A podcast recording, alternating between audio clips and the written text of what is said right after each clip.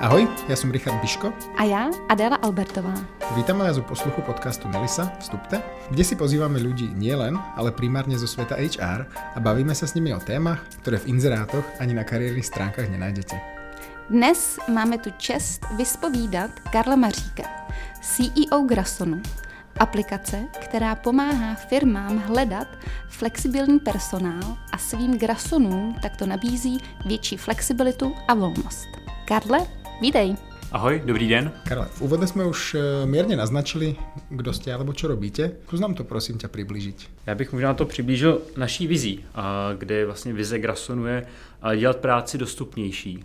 My se zaměřujeme zejména na takzvané modré límečky, což jsou manuální práce ve službách, v logistice, v retailu. A právě tam víme, že ta rychlost je velice důležitá a že máme nějaké náznaky od těch kandidátů, že třeba ty reakční doby od těch personalistů nejsou úplně nejlepší a že získat nějakou takovou práci je poměrně zlouhavé. A právě proto říkáme, že děláme práci dostupnější, protože u nás opravdu to zvládají ti grasoni si tu práci najít na pár kliknutí, najdou si směnu, která se jim líbí, kliknou si, že oni mají zájem, manažer si podle jejich hodnocení vybere toho pravého pracovníka a tomu směnu potvrdí. A odpadá tak vlastně zdlouhavé navolávání, domluvání termínu, ale vlastně ten člověk jde rovnou přijímat tu konkrétní směnu tomu danému podniku pomoc a to si myslíme, že je budoucnost a proto vlastně eh, Grasody vznikl. To znamená, že na jedné straně je firma, která u vás eh, postně alebo publikuje hmm. vlastně volné smeny a vlastně smeny podle toho, jak potřebuje doplnit, doplnit kapacitu a na druhé straně je aplikácia Grason, kde je prostě dostupný, dostupný ten modrolímečkový personál, který si tu smenu vlastně hledá. Přesně tak, přesně tak, jak říkáš. Já to ještě trošku doplním s tom, že ty směny vlastně můžou být takzvaně jakoby interní. To znamená, že pokud nějaký ten zaměstnavatel, firma je s tím pracovníkem spokojený, tak může vlastně vypublikovat ty směny pouze tomu svému internímu týmu lidí, kteří tak vlastně pravidelně chodí na té směny do toho jednoho podniku.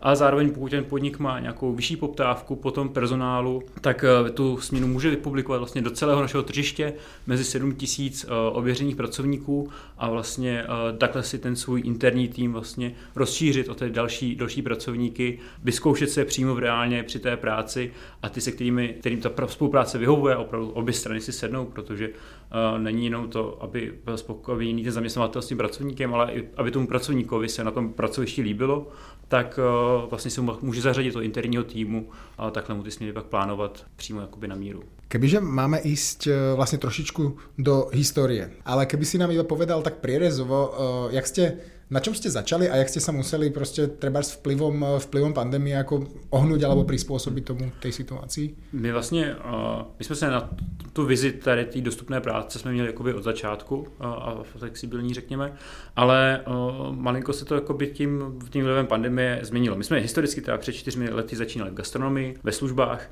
kde jsme narazili na problém s vysokou fluktuací a nespolehlivostí těch zaměstnanců, pracovníků a právě jsme věřili, že pomocí technologií a dáním nějakých pravidel díky tomu tržišti těm pracovníkům můžeme to prostředí zlepšit. A to se nám podařilo. My vlastně máme nějakou fill rate těch směn mezi 80 až 90 procenty, záleží na období.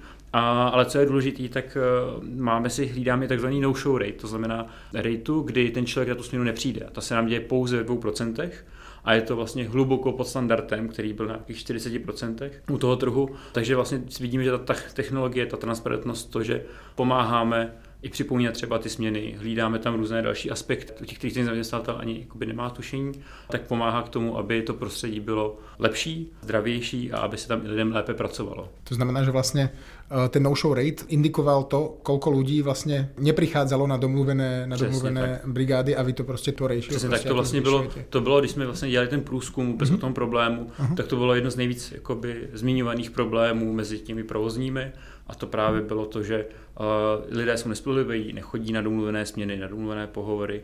A to je něco, co právě my jsme pomocí té technologie už teďka můžu říct, prostě změnili a, a narovnali. Samozřejmě pod vlivem eh, koronaviru a celé pandemie, kdy eh, služby gastronomie byly, byly zavřené, tak jsme velice rychle ten model přetransformovali do logistiky, i částečně do nějakého retailu. A tam jsme vlastně přišli na to, že tam jsou trošku jiné potřeby, třeba než má ta gastronomie, zejména ze strany těch zaměstnavatelů. A to byl pro nás takový impuls k tomu vytvořit vlastně říkáme tomu Grason platforma, interně tomu říkáme Grason 2.0, což opravdu je vlastně místo, kde já jako zaměstnavatel si můžu toho pracovníka nalézt stejně rychle, stejně snadno jako do té gastronomie, ale s tou výhodou, že vlastně už mám připravené podklady například do PP nebo do PČ pro zaměstnání toho člověka přímo v té aplikaci, předvyplněné údaje, doplňuji docházku a jsem třeba schopný do toho člověka i vyplácet každých 7 dnů, čímž mě jako zaměstnavatele to dělá mnohem atraktivnějším oproti jiným firmám. To znamená, že i tuto paperwork prostě ten zaměstnavatel, alebo respektive... Přesně tak, my jsme vlastně veškerý ten paperwork mm-hmm. jsme zdigitalizovali a vlastně děláme to jednodušší opět pro obě strany. I transparentnější, protože zase i ten pracovník pak ví, kolik času odpracoval, eh, jakou mzdu si, si vydělal a zase ta transparentnost přispívá k nějaké spokojenosti, k spokojenosti díky tomu, že vlastně vím teda, jak to je, ne, že vlastně já jsem myslel, že jsem tam byl ale 7 hodin, ale já jsem byl 6,5 hodiny a tady vidím, aha, já tady měl prostě pauzu. A že to jsou prostě věci, které, když se pouze řeknou nebo zobrazí těm lidem, tak pomáhají k tomu, že vědí, na čem jsou, jak to funguje. My jsme v úvodě povedali, že, alebo respektive pomenovali ten flexibilní personál, že jsou to grasoni. Přibliž nám, jak vyzerá jako typický grason, povedzme. Jak vyzerá typický grason. Já bych tu naší databázi asi rozdělil na čtvrtiny, kdy teda jednou čtvrtinou jsou studenti, opravdu lidé, kteří prostě studují zejména vysoké školy a potřebují nějaký flexibilní přivídělek, takže to jsou ty studenti. Pak tam je dvě třetiny eh, lidí jsou řekněme, v produktivním věku mezi 20 a 40 lety, kteří mají svoje stále zaměstnání, ale občas si potřebují k němu přivydělat, což je běžně mezi těma právě modrými límičky, protože eh, ty mzdy tam nejsou příliš atraktivní a ty lidé často si ještě přivydělávají nějakou, nějakou brigádu navíc. Tou čtvrtou skupinou, čtvrtou čtvrtinou, to už jsou právě lidé, kteří se opravdu živí čistě jakoby tou svobodnou prací. Jsou to lidé, kteří například točí videa, fotí různé akce, do toho si jdou pomoct do gastronomie nebo do nějakého skladu, nebo třeba dělají v ticketingu, trhají lístky. Prostě opravdu už mají několik takhle, jakoby, eh, zejména díky Grasonu, firm, kam se pravidelně vrací a odkud, odkud vlastně o, si vybírají, kde zrovna budou pracovat podle svojí nálady, podle počasí nám taky říkají, protože hele, dneska zrovna bylo vedro a já už jsem měl teďka tři směny Eh, jako na sluníčku, tak já radši půjdu do toho skladu, kde, kde je klid. Nebo pak třeba jsem měl práci, kdy jsem hodně mluvil se zákazníky, teďka chci zase jako, se, jsem vymluvený, chci se odpočinout, tak jdu dělat eh, ten jiný druh práce. Takže eh, to je ta jedna čtvrtina, která mě přijde velice zajímavá a která se podle mě bude časem rozrůstat, protože když se podíváme na ten globální trend, tak například v Americe už se tím způsobem živí téměř 40-45% lidí a každým rokem to nějaké 2 až 3% roste. A to se určitě bude projevovat i tady v České republice.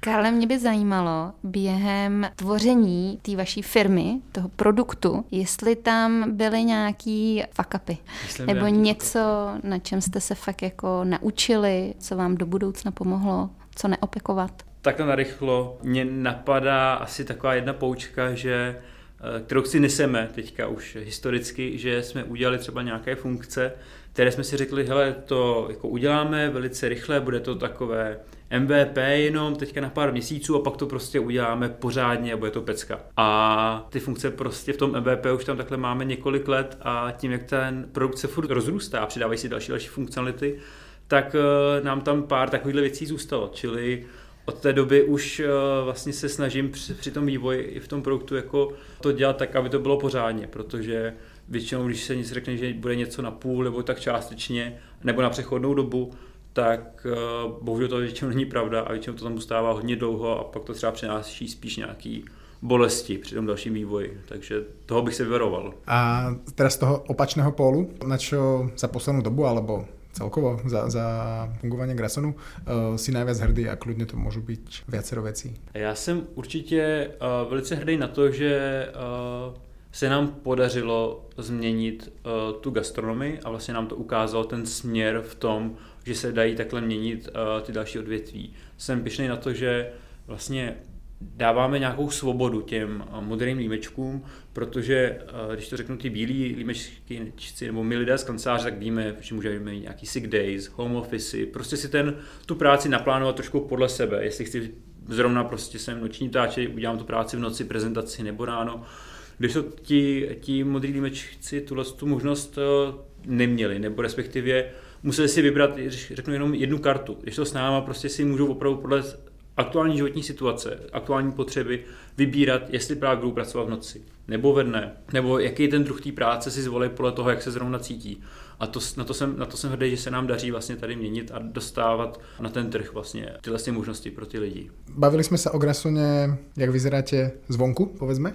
Jak vyzeráte zvnútra? Jakých lidí zamestnáváte? Kto jsou tvoji kolegové kompetenčně myšlené? My jsme poměrně malý tým, je nás 12. Ten tým se skládá z vývojářů vlastně a z lidí na back officeu, marketingu, produktu a obchodu. Na co jsem ale možná taky pišný je to, že vlastně díky technologiím to tržiště, které každý měsíc obslouží několik tisíc směn, vlastně de facto řídí jenom dvě slečny.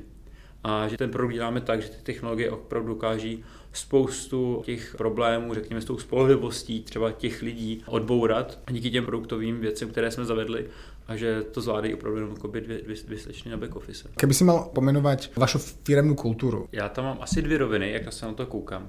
Ta první je radikální upřímnost. A to je, že prostě pokud si něco myslím, pokud s něčím nesouhlasím nebo souhlasím, tak eh, to ten člověk v nás tým může říct a může to říct prostě na plnou hubu, když tak řeknu doslova do písmene, protože si myslím, že je to mnohem lepší, než prostě řešit nějaké interní problémy, co si kdo myslel, mi nemyslel, řekl, neřekl. Jsem rád, když prostě lidé u nás řeknou, co si myslí, protože pak se to dá změnit, dá se to ovlivnit, dá se s tím pracovat. Takže to je za mě první věc.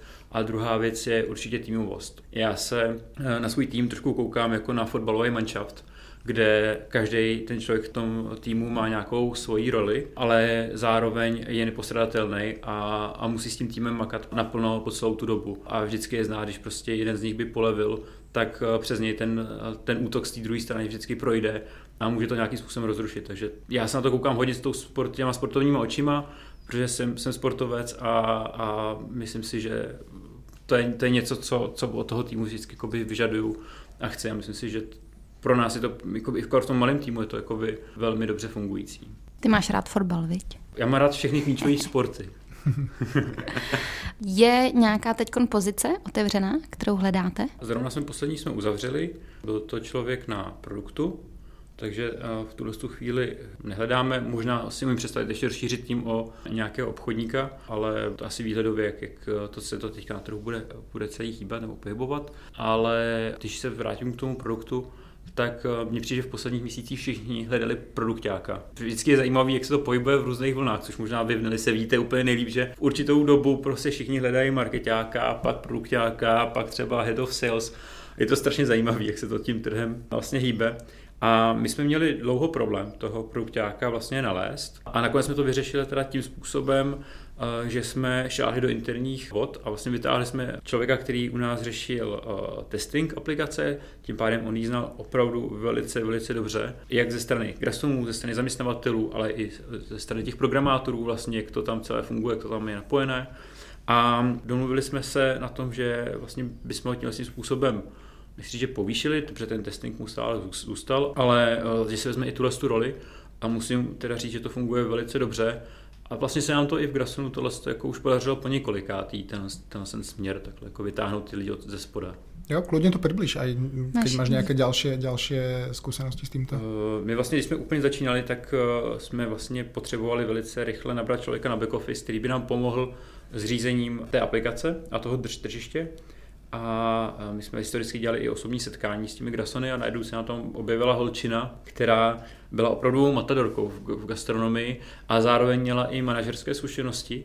A tam jsme se právě domluvili, jestli místo toho, aby byla grasonkou, nechtěla vlastně nám pomoct celou tu firmu začít budovat. A ona souhlasila a vlastně to skvěle zafungovalo. A myslím si, že vlastně historicky i teď, když jsme doplňovali tým další lidi na back office, tak opět jsme šáli mezi řady grasonů a našli jsme tam člověka, který nám přesně do té firmy zapadl.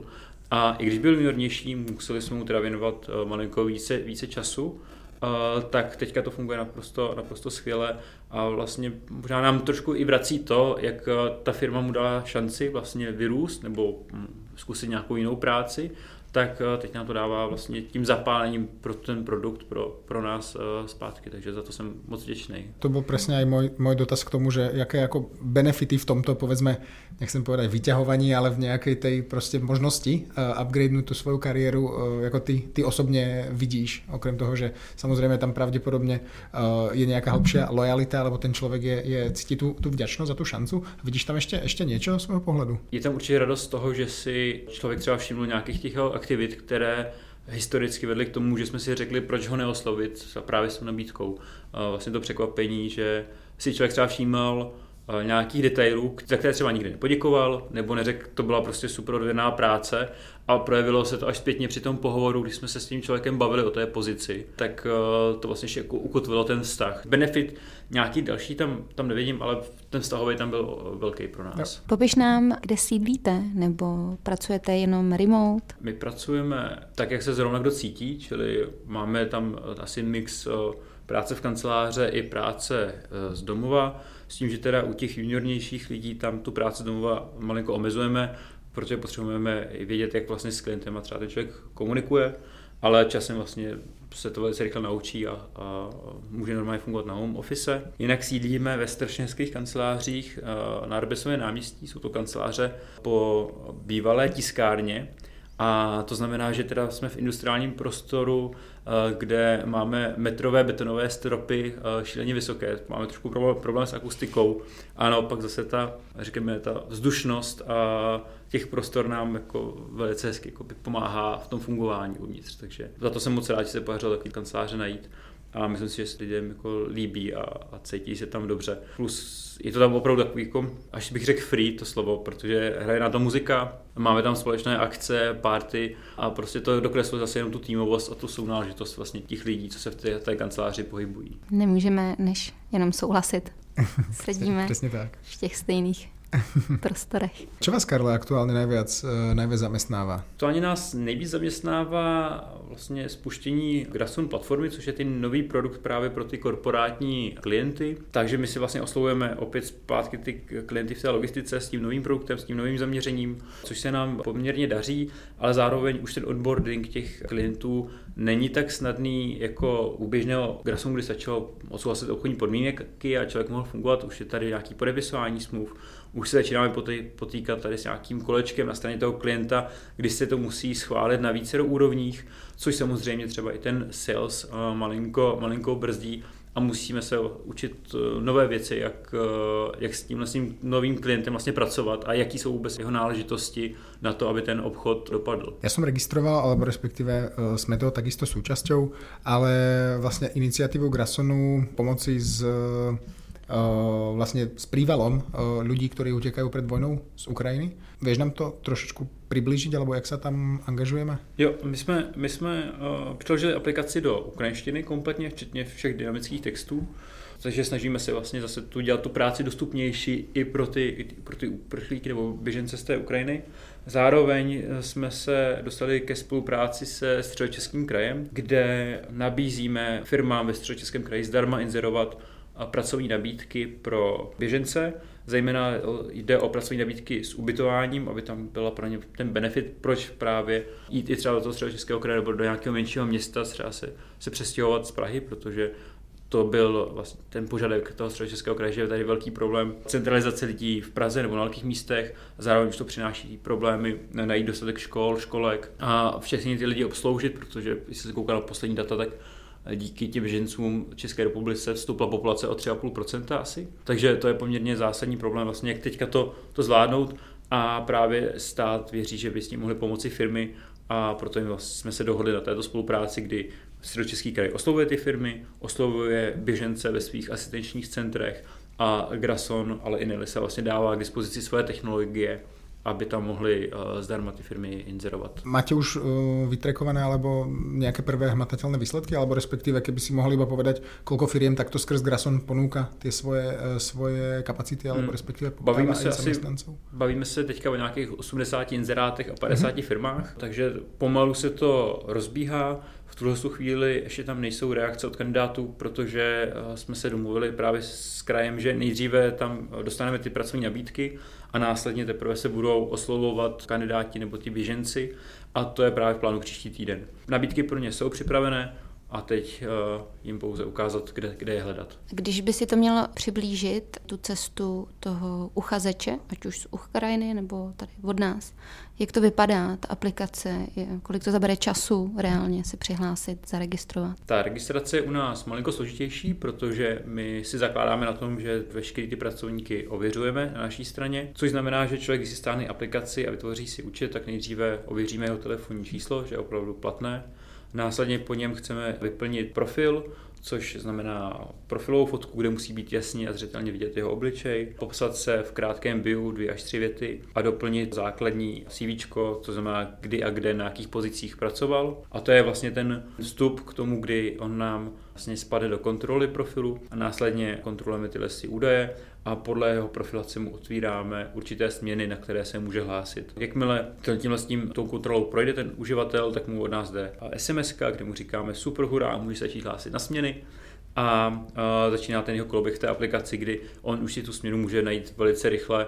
Myslím, že máme rekord, že od registrace firmy do první potvrzené směny u pracovníka uběhlo 2 minuty a 11 vteřin nebo něco takového. Takže opravdu pak už to je ráz na ráz. Funguje tam i nějaké hodnocení? My uh, jednak, že ty profily verifikujeme teda, tak ale zároveň i pak toho uživatele, Grasona, pracovníka, jak mu říkáme, uh, vlastně pak verifikuje uh, po celou jeho cestu tou aplikací i ti manažeři, kteří vlastně ho za každou jeho směnu hodnotí. Tak to, takové to hodnocení může dát i ten Grason té firmě. A když se vrátím k těm Grasonům, tak ty, ty firmy ho hodnotí a my samozřejmě hlídáme, jak se to jeho hodnocení pohybuje a pokud by mu náhodou spadlo pod určitou úroveň, tak bychom ho z té aplikace odstranili ale zase je to tou fotbalovou terminologií, pokud mu, už mu klesá, vidíme ten klesající tento hodnocení, tak od nás dostává žlutou kartu, komunikujeme s ním aktivně. Pokud i na té další směně následující se mu to nepodaří, tak bohužel se s ním musíme rozloučit. Ale je to právě ten čistící mechanismus toho tržiště,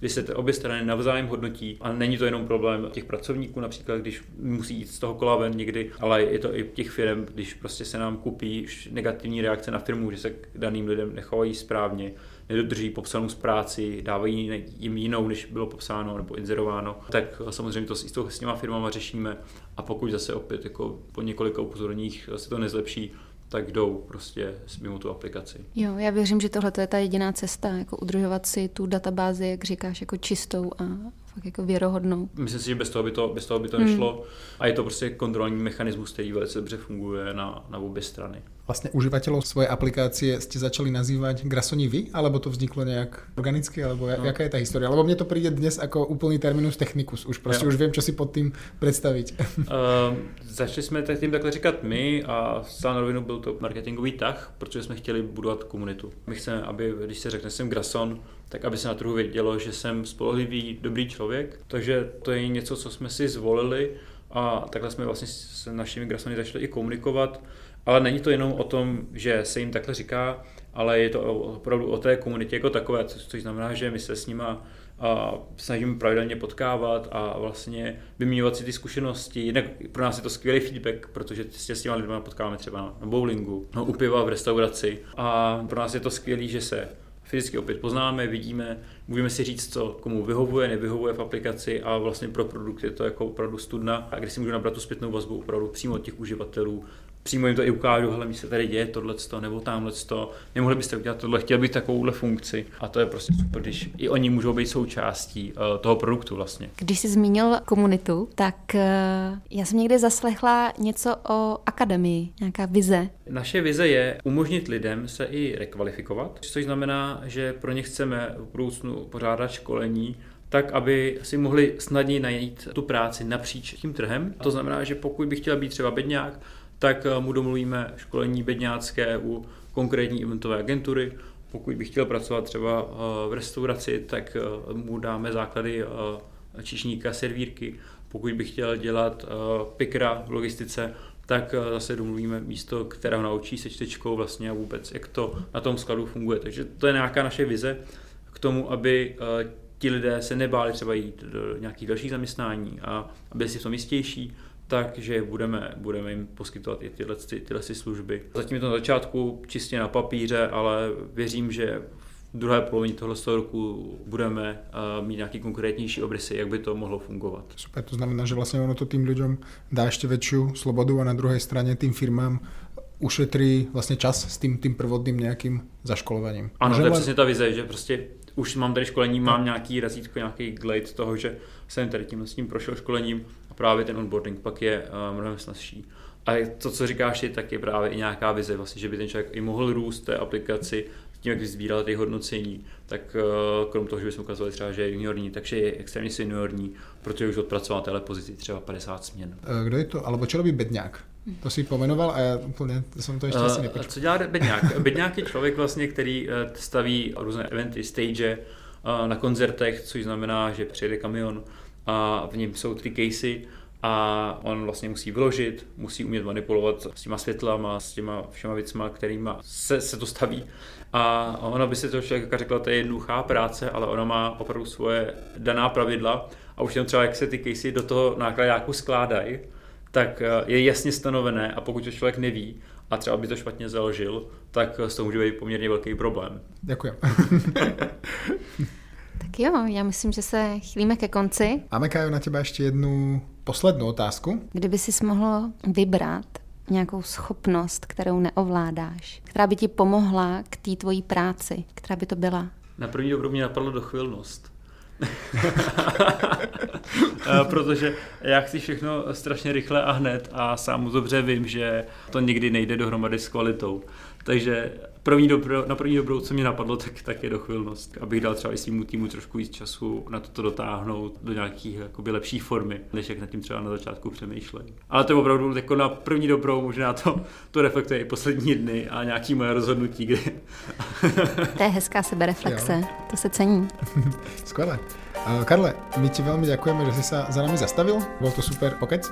A... Děkujeme za tvůj čas, budeme se těšit určitě Já za příště. Děkuji, ahoj. Měj se, ahoj.